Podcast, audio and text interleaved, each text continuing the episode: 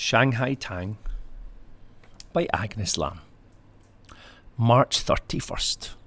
There will be a new radio station, the first in Hong Kong and Putonghua.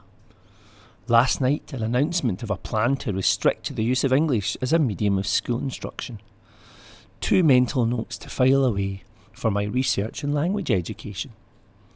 Have I not made predictions before? Will I cite their chronology in future? I wish I were not a researcher, a teacher, an administrator.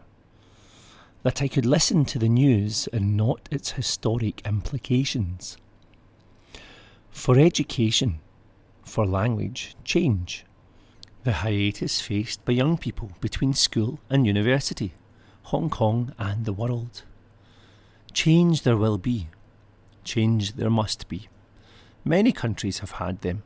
Some have fared better than others. Why should I feel responsible?